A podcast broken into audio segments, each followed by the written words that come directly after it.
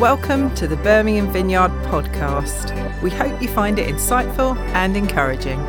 If you want to find out more about us, why not check out our website, birminghamvineyard.com. Thank you, Cap. Hello. It's great to see you all here today, and it's great to see everyone online joining us too, or watching on a catch up recording. Um, my name is Mike, as has been mentioned. Uh, I'm one of the uh, youth leaders here at Birmingham Vineyard. Um, and actually, I had the privilege of taking our church youth, or most of them, away for a week's camping a couple of weeks ago at Dreaming the Impossible. That was a fantastic time. Um, if you want to see God doing amazing things with young people, then get involved in youth work because it's just awesome. And it was brilliant seeing them growing in their relationships with Jesus as well as growing in their relationships with each other. And that's great, because that's what we're talking about today. That's where we've got to in our series in Proverbs. We've had some tremendous teaching already through the series looking at God's wisdom for all sorts of areas of our lives at work, money, generosity, speech, temptation. Today we're going to look at an area where we all need God's wisdom, wisdom and grace, relationships. And as we talk about this this morning, we're walking in some areas that might be quite sensitive. We're going to talk about some things that may be quite tough. Proverbs talks about wisdom, but it also talks about foolishness. And we're going to talk about what great relationships can be, but also what broken ones look like and what God wants to do. So maybe that's going to touch some people here. Relationships. So we'll start, as I'm sure you immediately went in your minds, with cycling. Because I've started cycling to work this summer. Probably not the best timing, given the waves of heat that have been crashing across Birmingham, but I'm giving it a go. Now, don't worry. This is not about to be some massive pro cycling enthusiast rant by some lean athlete. yeah, I've only just started. It takes a while to work, I've been told. Have you got the Lycra yet? Absolutely not. no, I'm, I'm just wearing wrecked shorts, a really bad t shirt, and, and more sweat than you ever want to know about. It's bad. In, in fact, my cycling is less of a, um, a graceful glide or, or, an energetic commute, it's more of a slow plod. Uh, especially on the hills. I, I'm, I'm not a fan of hills. I do not go very fast. That does have some benefits though, because I get to notice stuff as I'm pedaling along. I mean, sometimes I spot a fox or a heron as I'm going along the canal paths, or sometimes a rat. But part of my route takes me through the 64 acres of the Yardley Cemetery. Yeah, and there's a bit of a hill as well, so I slow right down. In fact, I go slow enough to spot some of the inscriptions on the gravestones as I'm going past. Not read all of them, but sort of words jump out at you as you're, as you're cycling through. In fact, cycling past hundreds of gravestones every day, some words really start to hit. Now, I haven't done a scientific count, but from what I can see, the most frequently occurring words that we choose to carve onto stone when we're thinking about someone who's passed away, at that moment of sadness and pain, the words that are written are mother, brother, sister, father, daughter, husband, wife, son, or friend. Almost every gravestone has at least one of those words on it. Some of them have several. In some of the toughest moments in life, when pain and sadness fill our world, the memories we reach for and want to commemorate seem to be our relationships, not our jobs or our achievements or our bank balance, not what we did, but who we were and how we connected to other people. The book of Proverbs has got loads to say about relationships. I mean, seriously, lots. We are not about to go through every proverb about relationships because we'd be here till the picnic. Um, have a look. Go and dig in and look at a few yourself. In fact, actually, you find that almost all of them at some point are talking about a relationship between people or between us and God. It's a brilliant book to go to to find that wisdom. So I encourage you to do that digging. Not necessarily just sit down and read it from Proverbs 1, verse 1 to Proverbs 31, verse 31, straight through. That's actually a bit of a mission. But, but, but do look at the wisdom God has in that book for whatever's happening in your life at the moment. Where does He want to speak to you? You probably already know quite a lot of proverbs about relationships, especially if you're a parent. If you're a parent, you've probably been quite tempted to quote some of them sometimes. I don't know, things like uh, listen to your father's instructions or do not forsake your mother's teaching. I can imagine those can be quite handy at times. But there are proverbs about almost every kind of relationship. We'll do a few very, very quickly. Work relationships are talked about in Proverbs. Proverbs 10, verse 26 says, I love this, like vinegar to teeth, or smoke to the eyes so are the lazy to their employers. Oh, I like that. Or, or there's stuff in there about friends. I like Proverbs uh, 16, verse 28. A perverse person stirs up conflict, and a gossip separates close friends. Or, or one of my favorites is talking about our neighbors. It's Proverbs 27, verse 14. It says, If anyone loudly blesses their neighbor, early in the morning, it will be taken as a curse. That's wisdom there. That's, that's what we're talking about. So I love that. It's very practical wisdom. As someone who is not a morning person, I understand where that's coming from. So Proverbs does speak into very specific circumstances. But I think there's also some themes that run across the book that you could gather uh, the Proverbs together under. We're going to look at three of those possible themes. I think the thing, three of the things that Proverbs is saying are that relationships matter. I think it's saying choose carefully.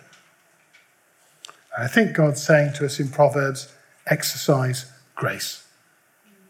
So let's have a look at those. The first one, relationships matter, may seem really obvious to you. For, for a lot of my life, it wasn't obvious to me. You see, I can get very focused. And I spent years where my focus was on my work, my career, my job title. I wanted senior roles. I wanted to take decisions and make things happen at work.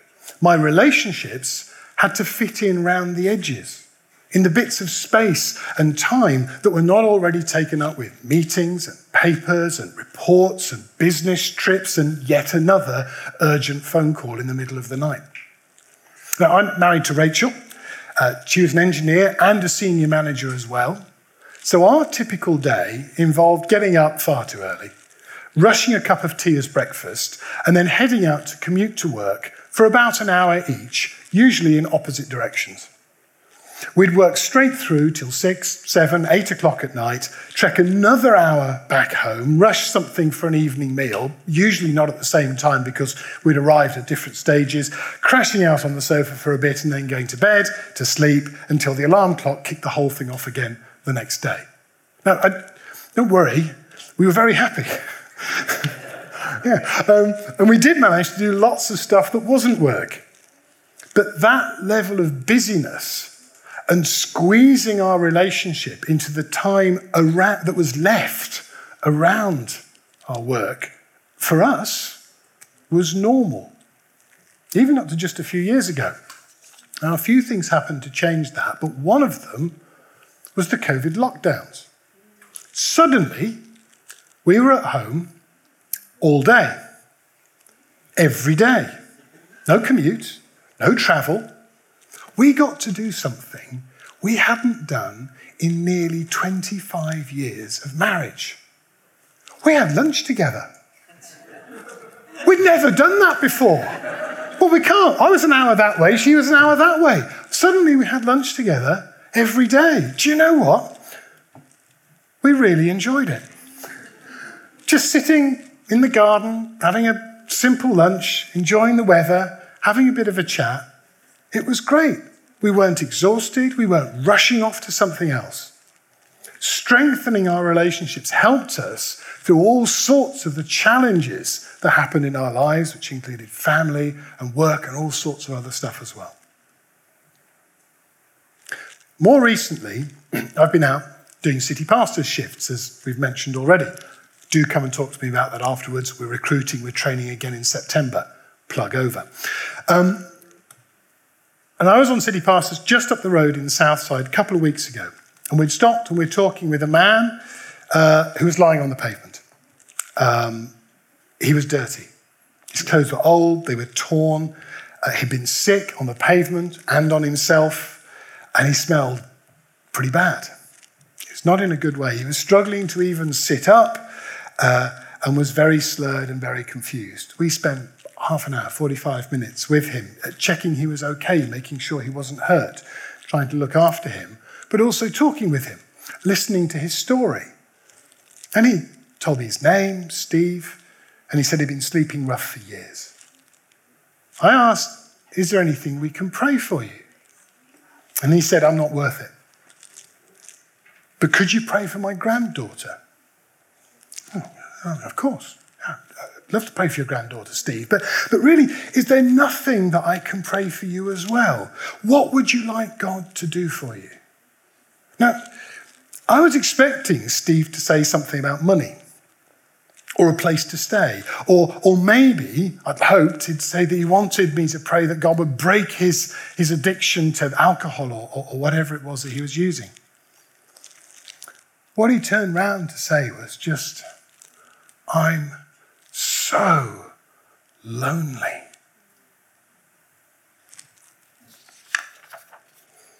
Proverbs 18:24 says, "One who has unreliable friends soon comes to ruin. And Proverbs 17 17 says, A friend loves at all times. Steve felt abandoned, isolated, and alone.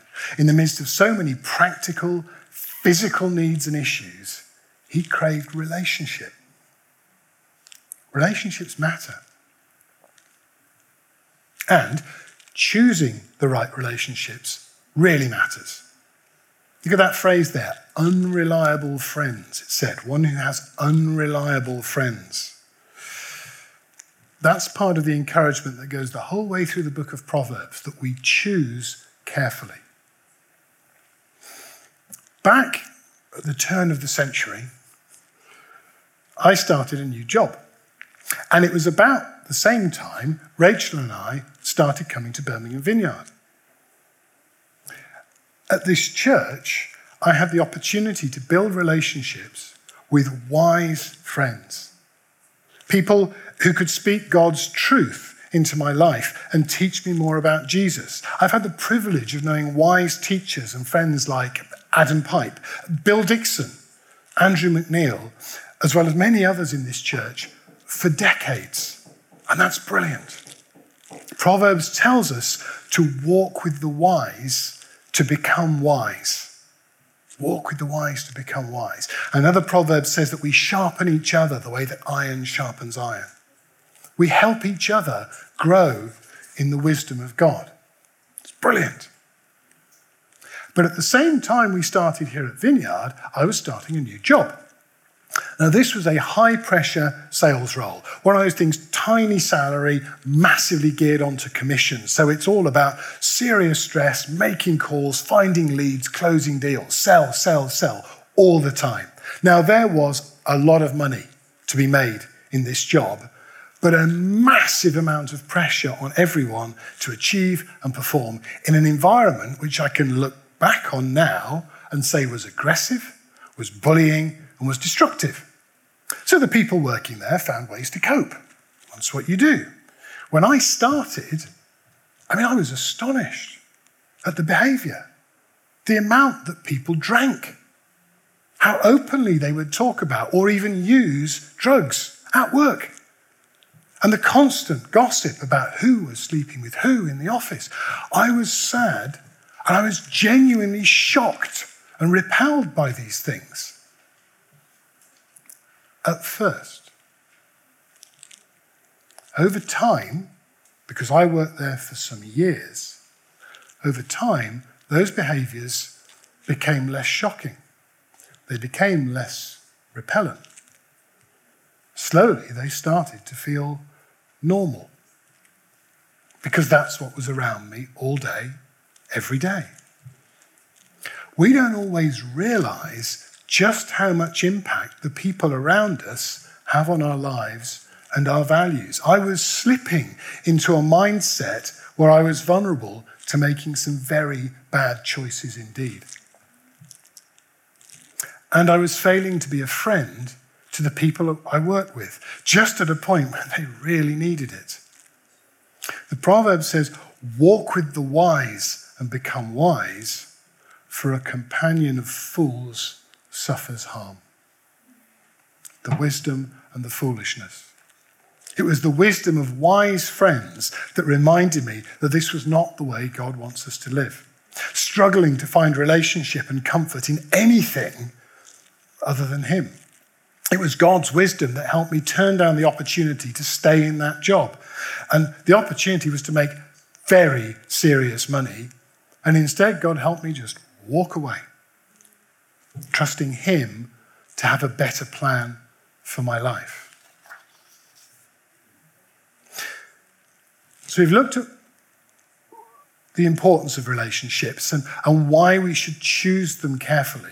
So let's have a think about this third theme throughout Proverbs uh, the, the idea of exercising grace. We just sang about grace as an ocean. So let's explore this idea of exercising the ocean of grace by talking about sailing. That's the obvious place to go. Um, Proverbs 17, verse 9 says, Whoever would foster love covers an offense, but whoever repeats the matter separates close friends. Let's get into a boat. I love sailing. I love anything that floats, frankly, and has a sail in it. I'm there. When I was a teenager, I learned to sail little dinghies, and more recently, I've done some courses and got some qualifications to be able to sail bigger yachts. In fact, we did those courses as a family. Rachel and I went together. My dad came along, my brother and my sister in law. And we'd typically be on a yacht for four or five days with an instructor doing all sorts of sailing y things, uh, practicing tying knots and navigating, practicing man overboard drills, and trying to sail the boat at night. Yeah, loved it. At the end of one of these courses, we're all sitting around and we're saying nice things to the instructor, thanking them for their patience and expert tuition, the sort of thing that you do. And the instructor said something that really caught me out. He said, You know, I've really enjoyed running this course. I didn't think I was going to. When I looked at the booking form, I really wasn't looking forward to this week. What do you mean? Well, the booking form had a long list of names, all with the same surname. None of us instructors like working with a family. Why not? Because families are always messy. You need to be able to give a clear instruction like ready about, or tighten the sail, or simply pull the green rope, and the crew do it.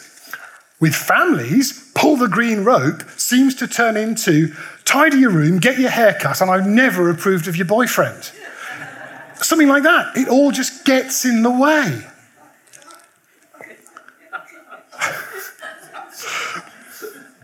Families are always messy. It all just gets in the way. Is that God's plan for our lives? Is, is that how he wants us to live together as families, as friends? No. Whoever would foster love covers an offense, but whoever repeats the matter separates close friends. Are we carrying around the baggage of old hurts and disagreements with our families and friends? And do we add to that baggage by going over the event again and again, repeating the matter, driving more separation into our relationships until we reach the stage where a simple comment or question triggers a lifetime of pain and offense? Friends, we have to exercise grace and put down this baggage. Our failure to exercise God's grace and pass these burdens to Jesus ends up poisoning relationships and makes even the simplest tasks all but impossible. This happens in churches, in, sorry, in families, it happens between friends, and it happens in churches. I mentioned at the start that I'm a youth leader. I'm also one of the trustees of Birmingham Vineyard Church. And it was as a trustee, I had the pleasure of being invited to sit in on a trustee meeting for another organisation because they're having a few problems.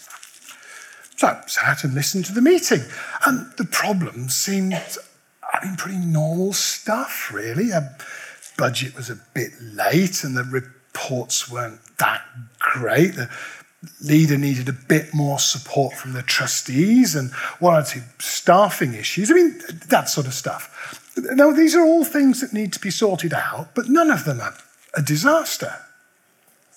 Except there was this huge elephant in the room.